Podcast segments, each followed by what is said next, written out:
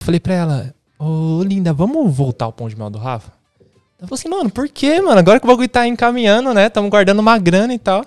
Eu falei, mano, pro meu pai, mano. O que, que você acha? A gente montar uma cozinha, colocar meu pai pra trampar lá e o pão de mel do Rafa paga ele, paga meu tio, paga a galera.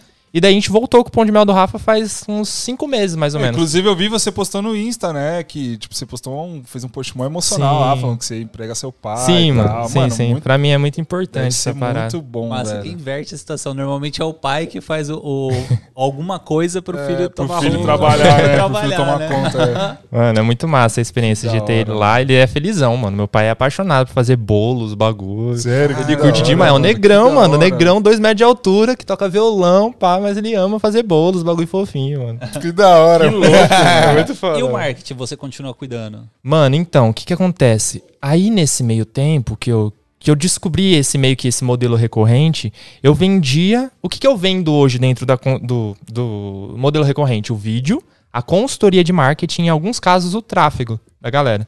Então, tipo, eu vendo o vídeo, ensino como o cara vai postar, mostro algumas referências pro cara. Eu não, tipo, eu não sou o social media da empresa, mas eu treino uma pessoa de dentro da empresa.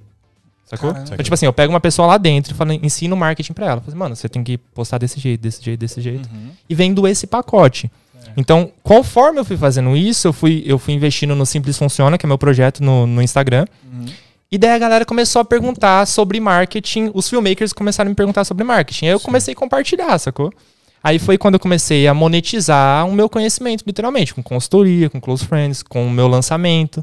Então, tipo. Seu mercenário. Ah, você tá ligado, mano. Tem que compartilhar, você é louco.